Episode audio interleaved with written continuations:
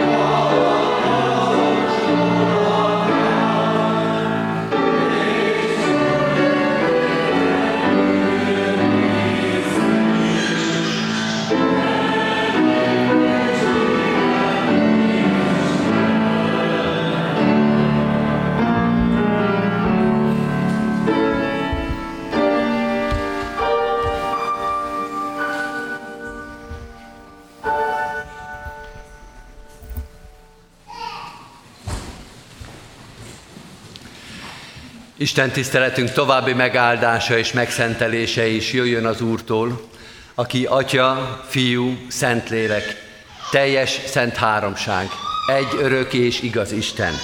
Amen. Hajtsuk meg a fejünket és imádkozzunk.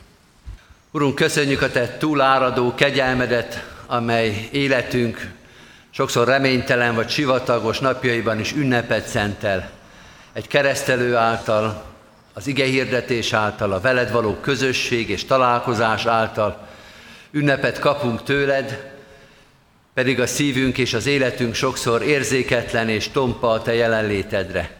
Köszönjük, hogy ma felébresztetted a szívünket, hogy adtál erőt és lehetőséget, hogy eljöjjünk, hogy hallgassunk téged, hogy találkozzunk veled.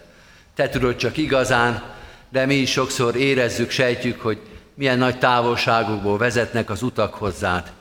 Köszönjük, hogy téged nem kötnek ezek a távolságok. Eljössz utánunk a legmesszebbre is, eljössz utánunk a legmélyebbre is, megkeresel, megtalálsz, magadhoz hívsz, magadhoz vonzol.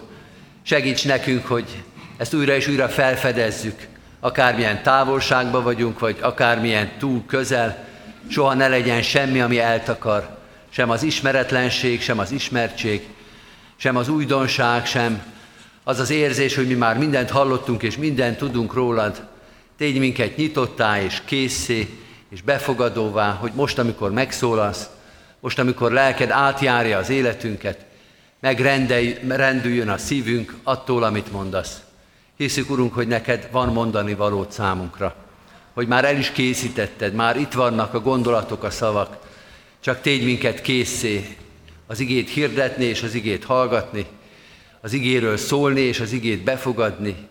Itt mi mind valamennyien arra várunk, hogy Te megkönyörülj rajtunk, és életünk bezárt ajtajait, bezárt szívünket, bezárt gondolatainkat kinyissad, megnyissad, felnyissad a Te örök életet adó üdvözítő igéd előtt. Kérünk Téged, áraszt ki ránk szent lelkedet, szólj és taníts, mert Te tudod igazából, mire van szükségünk, Te tudod a kérdésünkre a választ, Te magad vagy a válasz, add, hogy tiszta szívvel, őszintén tegyük fel kérdéseinket neked, Krisztusért, ami Mesterünkért, Urunkért. Amen. Kedves testvérek, Isten igéjét olvasom Márk evangéliumának a 14. részéből, a mai új szövetségi igéből, a 26. verstől a 28. versig Isten igéjét, mely így szól. Miután elénekelték a zsoltárokat, kimentek az olajfák hegyére. És akkor így szólt hozzájuk Jézus, minnyájan megbotránkoztok bennem, mert megvan írva, megverem a pásztort, és elszélednek a juhok. De miután feltámadtam, előttetek megyek Galileába. Eddig Istennek írott igéje, foglaljuk el a helyünket. Kedves testvérek, ezt az igét az olajfák hegyének említése miatt valószínűleg könnyen fölismerjük, de ha valaki ismertebb a Bibliában, akkor a Márk 14-ből is következtetett arra, hogy hát Márk evangélium elég rövid, a 14 az már ott nagyon a vége felé van. Ez itt már Krisztusnak a szenvedés története lesz, és hogyha az olajfák hegyét említi a Szentírás, akkor rögtön egy nagyon ismert és nagyon jól leírt jelenetet idézhetünk fel, amikor Jézus a tanítványaival az olajfák hegyén imádkozik, imádkozik ő maga is, kéri vírasztása a tanítványait, kevés sikerrel, nem olvastuk végig az igét, de ha olvasnánk, akkor látnánk, hogy hányszor nem sikerül ez a tanítványoknak, és készül a kereszthalára, készül a szenvedés történetre, amely felkészületlenül éri a tanítványokat, hiába vannak ott Jézus mellett. Maga a történet, itt a tanítványok élete is, de az egész keresztény, krisztusi történet is egy nagy mélyrepüléshez, egy nagy hullámvölgyhöz érkezik, amit végig kell vinni, nem a keresztényeknek egyébként, nem a tanítványoknak, hanem Jézusnak elsősorban, ez az ő nagy alászállásáról szól, amit most mondtunk is, szálla alá poklokra, ennél nagyobb amplitúdójú, ennél nagyobb zuhanású, esésű történet nincs is a teremtettségben, amit ő itt végigcsinál. A tanítványoknak a szenvedése, próbatétele az semmi ahhoz képest, amit majd következni fog, de az irányai tekintve megegyezik, egy olyan történetnek az elején, az eleje felé járunk, amely hirtelen elkezd majd mélyülni, és amely majd a vége felé emelkedik föl. A történet, amelyet olvasunk, Jézusnak a szenvedés történetének ez néhány első akkordja, arról szól, ami az egész életünkre is igaz, hogy az életben, a hitéletben is, a tanítványok hitében és a tanítványok hitének gyakorlásában is hullámvölgyek, zuhanások, lejtmenetek vannak. Nem egyenes a keresztény embernek az élete és a hitének az élete sem. Erről a megállapításról fog néhány gondolatot elmondani, ez a bevezető néhány mondat Márk evangéliumának a 14. részében. A hit, a keresztény embernek a hite, minden, vagy bármelyik keresztény embernek a hite, az nem egyenes, és főleg nem egyfolytában fölfelé emelkedő. Van manapság egy ilyen kifejezés, a fenntartható fejlődés. Érzésem szerint ez semmilyen területen nem igaz, de a keresztény hit történetében meg főleg nem, hogy az ember hitre jut, és onnantól kezdve már csak egyre jobban hisz az Istenbe, egyre jobban ért mindent, egyre biztosabb, egyre kevesebb a kísértés, egyre kevesebb az érthetetlen dolog. Egyszer csak körülnézem, és azt mondja, jé, már a mennyországban vagyok, Néha az ember szeretné így képzelni a kereszténységet, de semmilyen adat nem mutat arra, legkevésbé a szentírásbeli történetek, hogy ez így történne.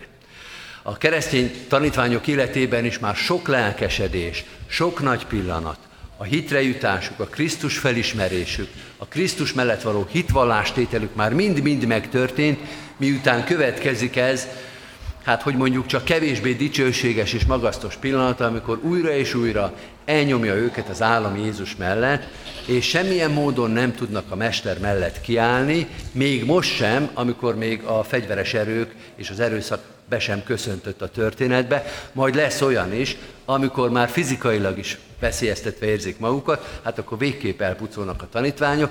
Most még itt tulajdonképpen e, könnyebb lenne kitartani Jézus mellett, de a tanítványok, az egyház dicstelenül alszik, elnyomja az állam, elnyomja a fáradtság, elnyomja az emberi nehézkedés akkor, amikor Jézus a legnagyobb teológiai imádságbeli tusáját vívja a Gecsemáné kertjében.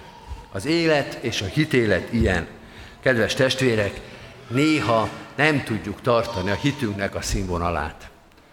Még keményebben hadd fogalmazzak, néha az Úristen követhetetlen. Drága testvéreim, néha nem értjük, hogy az Úristen micsoda kanyarogva, vagy micsoda hullámvölgyekbe vezeti az életet.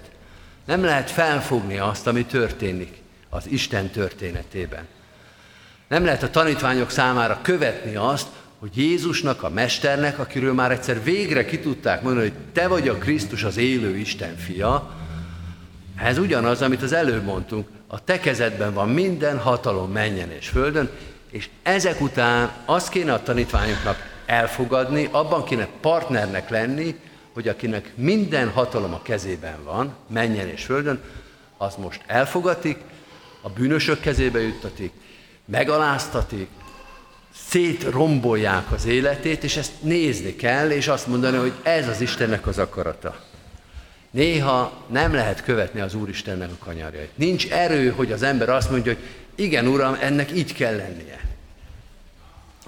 Van úgy, hogy az ember elkezd egy könyvet olvasni, és leteszi, mert nem lehet folytatni. Egyszerűen nem, nem érti az ember, hogy hogyan legyen.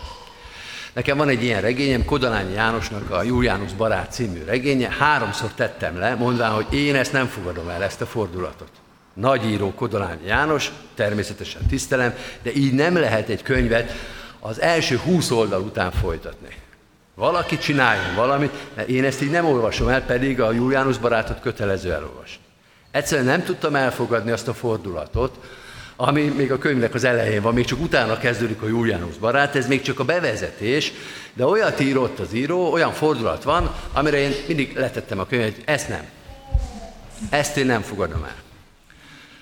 A tanítványok is ezt a könyvet olvassák, nem a Julianus barátot, hanem az Isten a könyvét, és nem tudják követni, amit Isten mond. Egyszerűen nem, nem lehet előre, vagy abban a pillanatban megérteni. Vagy olyan ez, mint hogyha egy nehéz darabot kell blattolnia egyszerre, első látásra játszani. Nincs az a zongorista, nincs az a kántor vagy művész, aki azt mondja, hogy nincs az a darab, amit én ne tudnék elsőre lejátszani. Van olyan, amit elsőre le tudok, van olyan, mint könnyű, a magvető példázata. Ezzel fogunk készülni az úrvacsorára, azt nem az, az azért nem olyan nehéz. Tékozló fiú az egy kicsit nehezebb, de azért elsőre megy az is. De néha az Úristen olyanokat húz, hogy még a legerősebb zongorista, még a legerősebb keresztény is azt mondja, hogy ezt nem. Ezt én nem tudom elfogadni. Ezt nem tudom követni. Ezt nem tudom elhinni, hogy ennek kell történnie. Drága testvéreim, most gondoljátok végig a hitetek életét, és keressétek meg ezeket a mély repüléseket. Amikor azt kellett mondani az Úristennek, hogy ezt nem, amikor így lezuhan az ember a hitébe.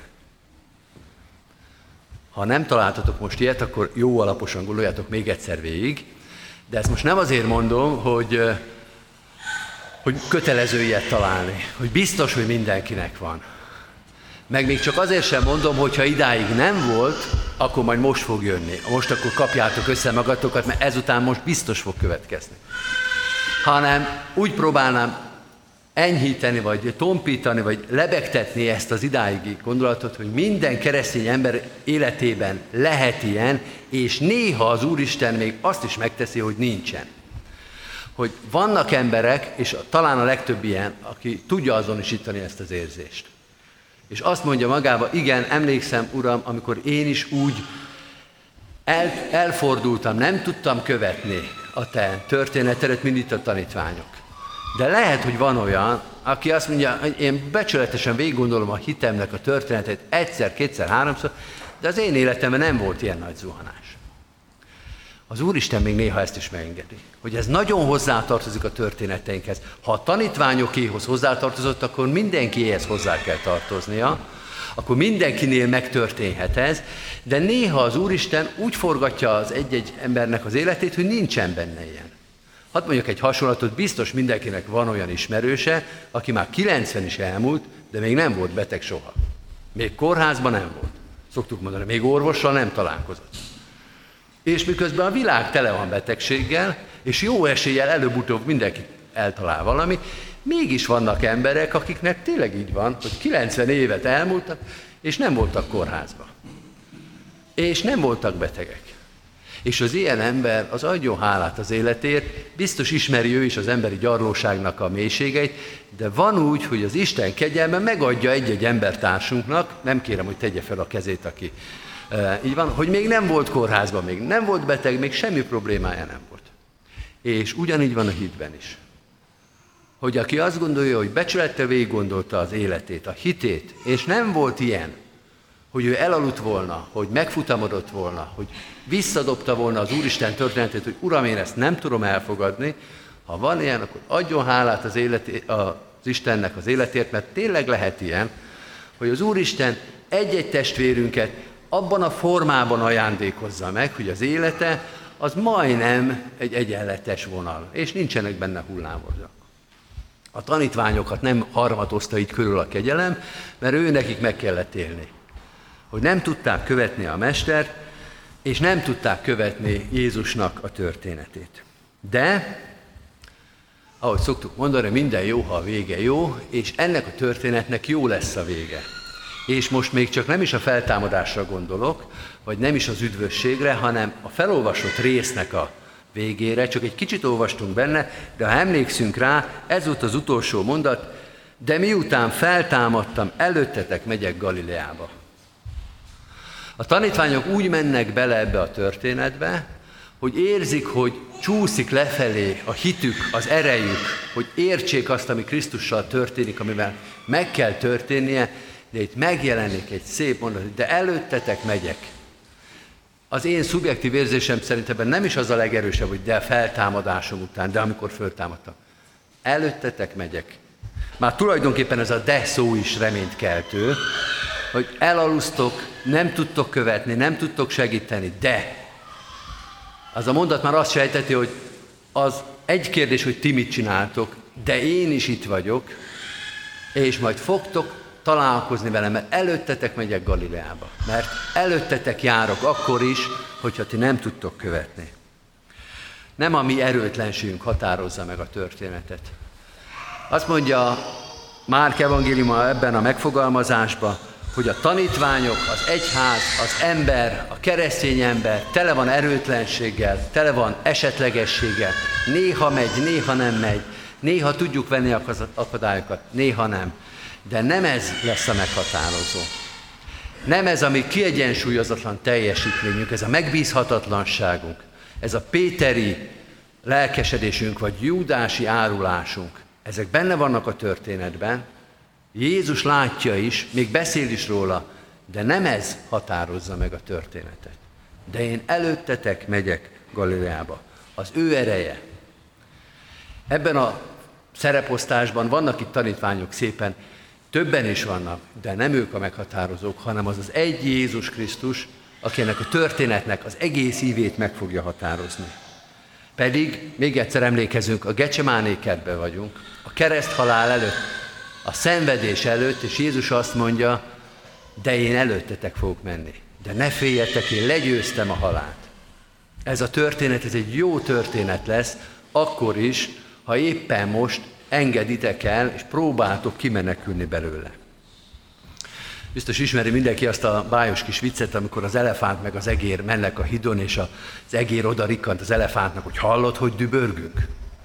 Drága testvéreim, így dübörgünk mi is az Úr Jézus Krisztussal. Így döbörög az életünk. A teljesítményünk és a mértéke az még rosszabb az arány, mint az előbbi kis viccbe, de dübörög ez a történet. De szól, de az egész világot átjárja a Krisztus történet. És mi ott megyünk, ott menetelünk, a győzedelmes Krisztus mellett. És valóban úgy lesz, hogy Galileában találkozni fog ezekkel a tanítványokkal.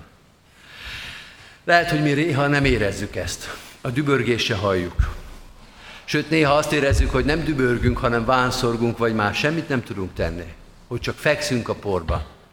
Akkor ez a történet arra biztat minket, Krisztusnak a tanítványait, hogy kérjük, hogy hívjuk, hogy mondjuk neki, hivatkozunk erre a történetre, Uram, menj előttem Galileába, menj előttem a találkozásig. Határozd meg ezt a történetet, mert amit én bele tudok adni a történetembe, hát arról jobb nem is beszélni. De ha te itt vagy, akkor ez egy győztes történet. Még egy dologról szeretnék beszélni, ez a felolvasott részlet az elején van, nem is tűnik olyan nagyon lényegesnek, és a fő üzenet mellett talán nem is a leglényegesebb, a fő üzenet ez, hogy feltámadás után előttünk megy Galileába. De úgy kezdtük ezt az igét, 14. vers, 26. vers, 14. rész, 26. vers, hogy miután elénekelték a zsoltárokat, kimentek az olajfák hegyére. Ez egy nagyon kedves ige, és biztos nem csak Kántor úrnak, hogy zsoltár énekléssel kezdődik a textus. Na lám, ugye, hogy a zsoltárokat kell énekelni. Legyen ez kedves és biztató mindannyiunk számára. Mert így kezdődik ez az ige. Először Jézussal zsoltárokat énekelnek. Sokszor az ember elképzel, hogy milyen lehet Jézussal áhítatot tartani, zsoltárt énekelni. Milyen lehet az a nap, az a tanítványi lét, amikor Jézussal egy áhítattal kezdjük a napot vagy egy történetet. Ez a félmondat, amivel kezdődik ez a textus, ez tulajdonképpen a tanítványok észrevétlen, de hatékony felkészítése arra, ami történik. Hogy Jézus már a történet elején elkezdi fölszerelni, fölkészíteni a tanítványokat, munícióval látja el arra a megpróbáltatás, arra a helyzetre, amit a tanítványok még nem is nagyon látnak. Talán már éreznek, már remeg a belsejük, de még nem is tudják, mi fog történni. És Jézus már az első adagot, az első támogatást, az első segítséget megadja nekik. Olyan ez, mintha túránál egy olyan szakaszhoz érkezünk, amikor tudjuk, vagy ha mi nem is tudjuk, de a túra vezető tudja, hogy na ez egy kemény nap lesz. Dupla reggeli, szerelvényeket átnézni, mindent megnézni, mindenkinek a felszerelését ellenőrizni, mert a nap az kemény lesz. Nem csak úgy beleindulni, hanem most a felkészülésen van a hangsúly.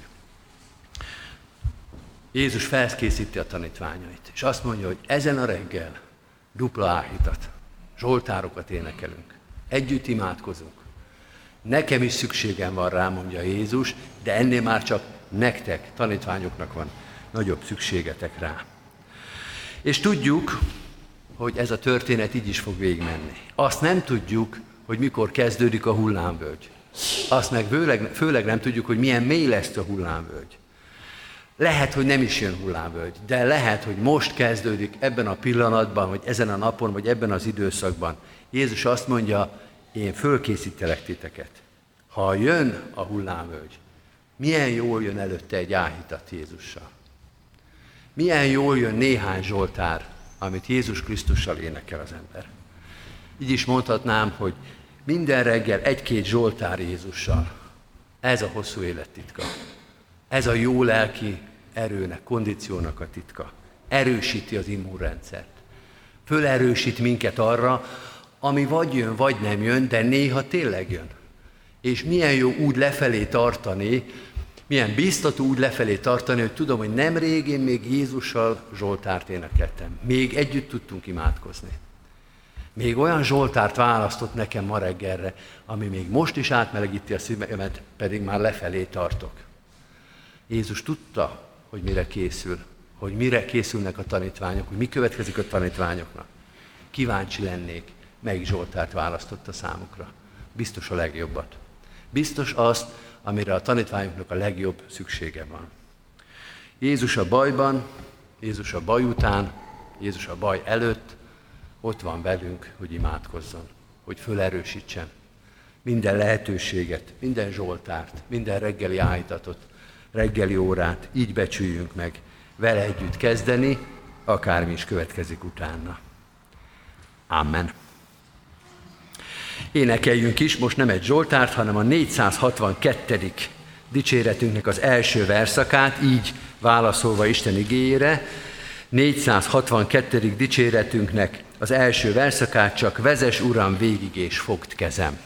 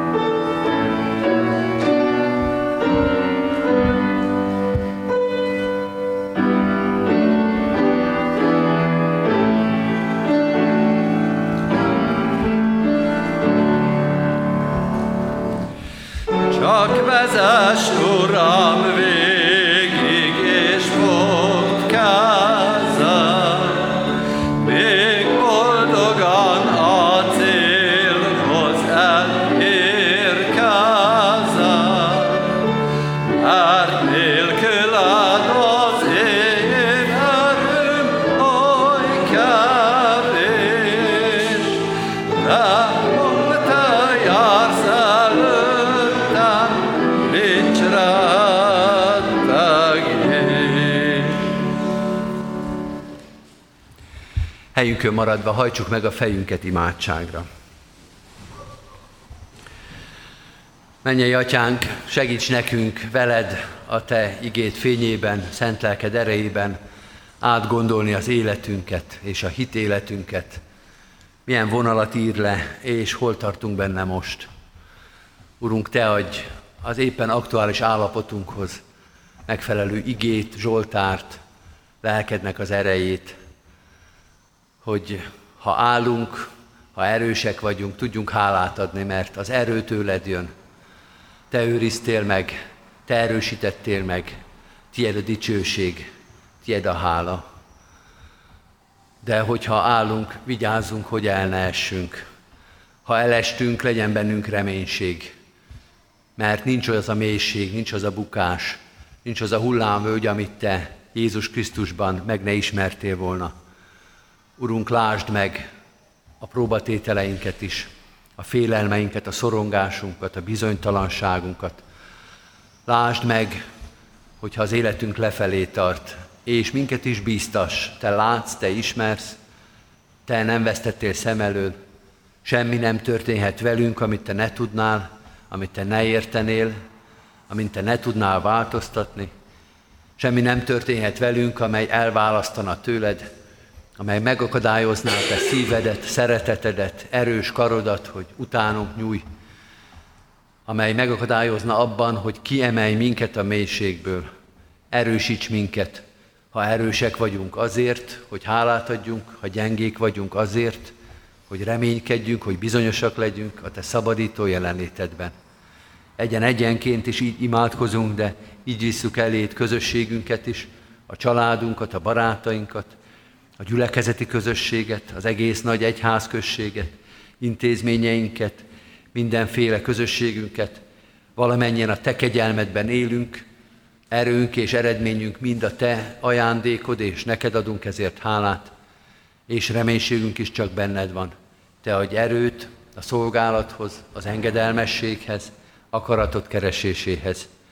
Bocsáss meg, hogyha ezt elvétettük, ha nem kértünk és nem számítottunk rád, Terelj minket vissza a Te szeretetedhez, a Te kegyelmethez, üdvözítő akaratodhoz.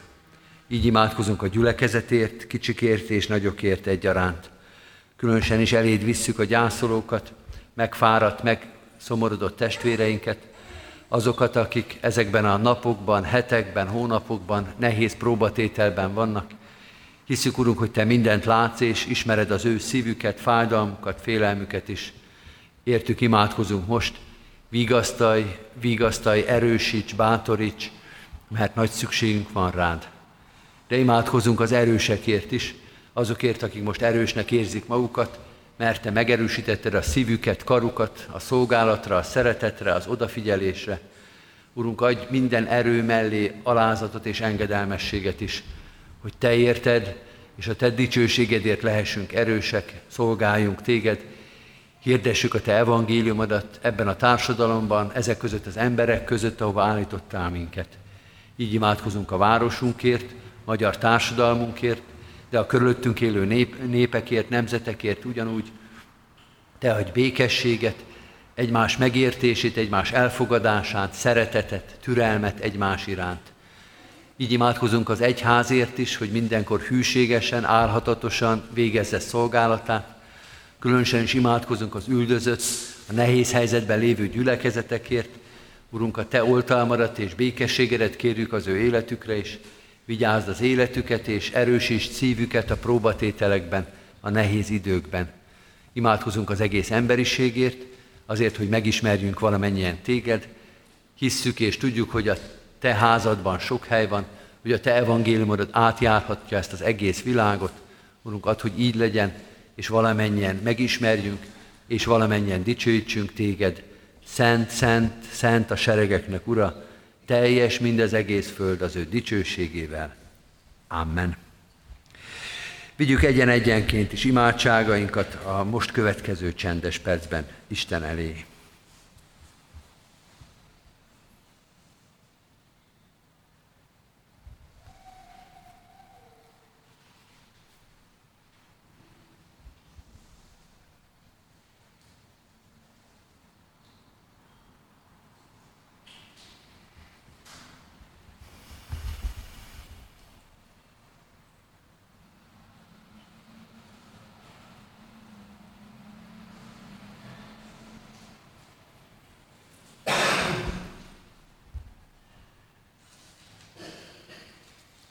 Amen.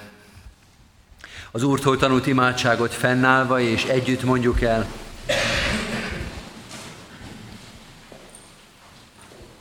Mi, atyánk, aki a mennyekben vagy, szenteltessék meg a te neved.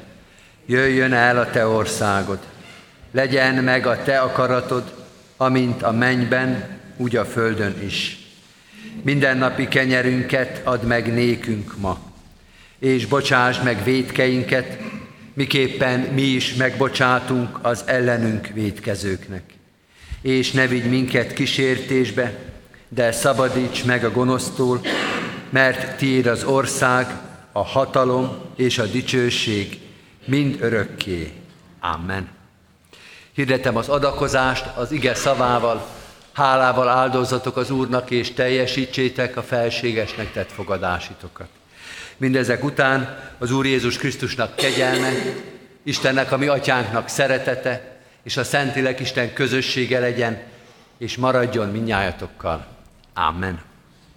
Foglaljuk el a helyünket, kedves testvérek, és hallgassuk meg a hirdetéseket. Most is úgy kezdem a hirdetéseket, mint a templomban szoktuk, ugye a kiáratoknál hirdető lapokat találunk, bár mostantól kezdve hónapokon keresztül az Isten tiszteleteinknek a nagy részét itt fogjuk tartani, ebben és még sok mindenben nem változik semmi, ezt kell megegyezni, és ebben kell egymást segíteni, hogy minden vasárnap a nyáron, 9-kor és 11-kor itt a díszteremben tartjuk az Isten tiszteletet, és július-augusztus hónapban az esti hatórás istentiszteletet a gyülekezeti központba. Szeptembertől az is be fog költözni a gyülekezeti központba, bocsánat, a díszterembe, de most a 9-es és a 11-es istentiszteleteket tartjuk itt. Segítsünk egymásnak, ha látjuk ott a templom mellett eh, árván bolygó testvéreinket, akkor irányítsuk nyugodtan ide őket, akkor is, ha nem így tervezték a napot, várjuk őket szeretettel itt a díszterembe. Az este hatórás istentiszteletek pedig a Kálvin tér és a Szabadságtér sarkán a gyülekezeti központunkban lesznek. Rögtön hirdetek is néhány alkalmat oda. A reggeli ájtatok azok mindig ott vannak, a szombati reggeli és esti ájtatok is, és most ezen a ránk következő héten, csütörtökön, pénteken és szombaton a, a bűnbánati alkalmainkat is ott a gyülekezeti központban fogjuk tartani. Csütörtök, péntek, szombat, este 6 órától, úrvacsorára készítő sorozat, egyébként a magvető példázat alapján fogjuk ezt a három estét eltölteni, így figyelünk Isten igényére, és kérjük, hogy készítsen minket az úrvacsorai közösségre. Szeretettel hívunk és várunk oda mindenkit. Még hirdetem, hogy kedden este 6 órakor házi biblióra lesz a Műkertvárosban, Harkai Istvánéknál. Várunk oda szeretettel mindenkit, az ott környéken lakókat különösen is. A ránk következő istentiszteletek vasárnapon, itt 9-kor és 11-kor, és este 6-kor a gyülekezeti központban urvacsorás alkalmak lesznek, készüljünk erre így. Kérem a testvéreket, hogy hordozzák imádságban a gyászolókat. Az elmúlt héten búcsúztunk Bekő József, dr. Tasi Gergelyné, P. Buzogány Zsuzsanna és Kis Kálmán testvéreinktől.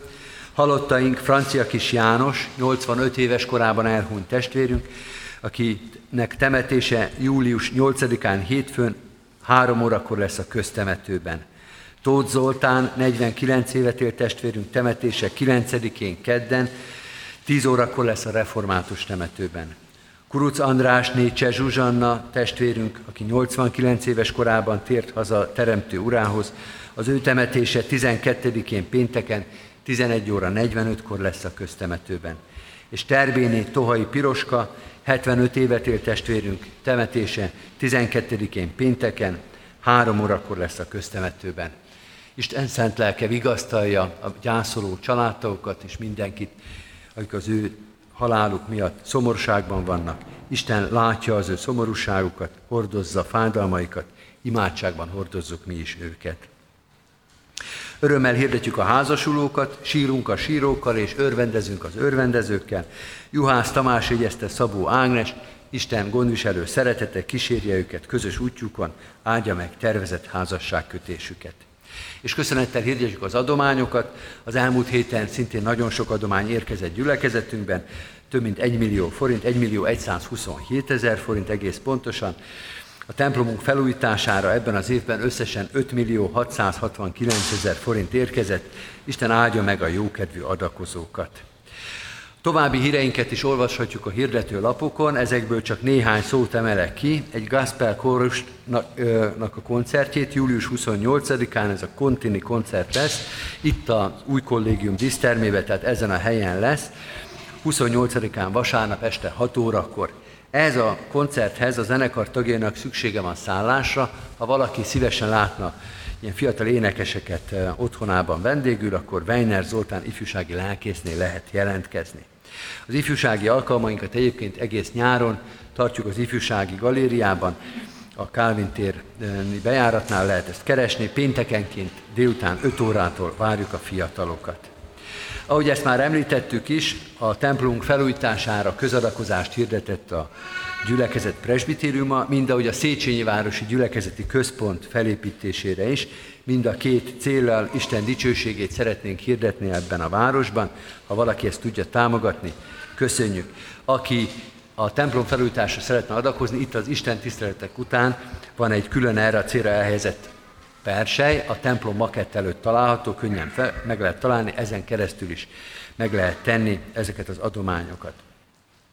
Még egy adakozási lehetőség van, ez nem pénzbeli adakozás, minden évben a diakóniai szolgálatunk kéri a befőzések alkalmával a háziasszonyokat, hogyha lekvár és befőtt adományokat tudnak adni, akkor ezeket is el tudjuk juttatni a rászorulóknak. Ezeket a lekvár és befőtt adományokat a lelkészhivatalba és a diakóniai központban lehet leadni. Minden további hírünket megtaláljuk a hirdető lapon. Még annyit szeretnék mondani, hogy ha valaki keresztelői oktatásra érkezett, őket is szeretettel várjuk. Itt az Isten tisztelet után, ha elment a gyülekezetnek a többi tagja, akkor a keresztelőről tudunk majd beszélni, szeretettel látjuk őket. A záró énekünket énekeljük, Isten tiszteltünk végén a már megkezdett 462. dicséretünket, 462. dicséretünknek a második és harmadik verszakát, Szent irgalmaddal szívemet födjed bé.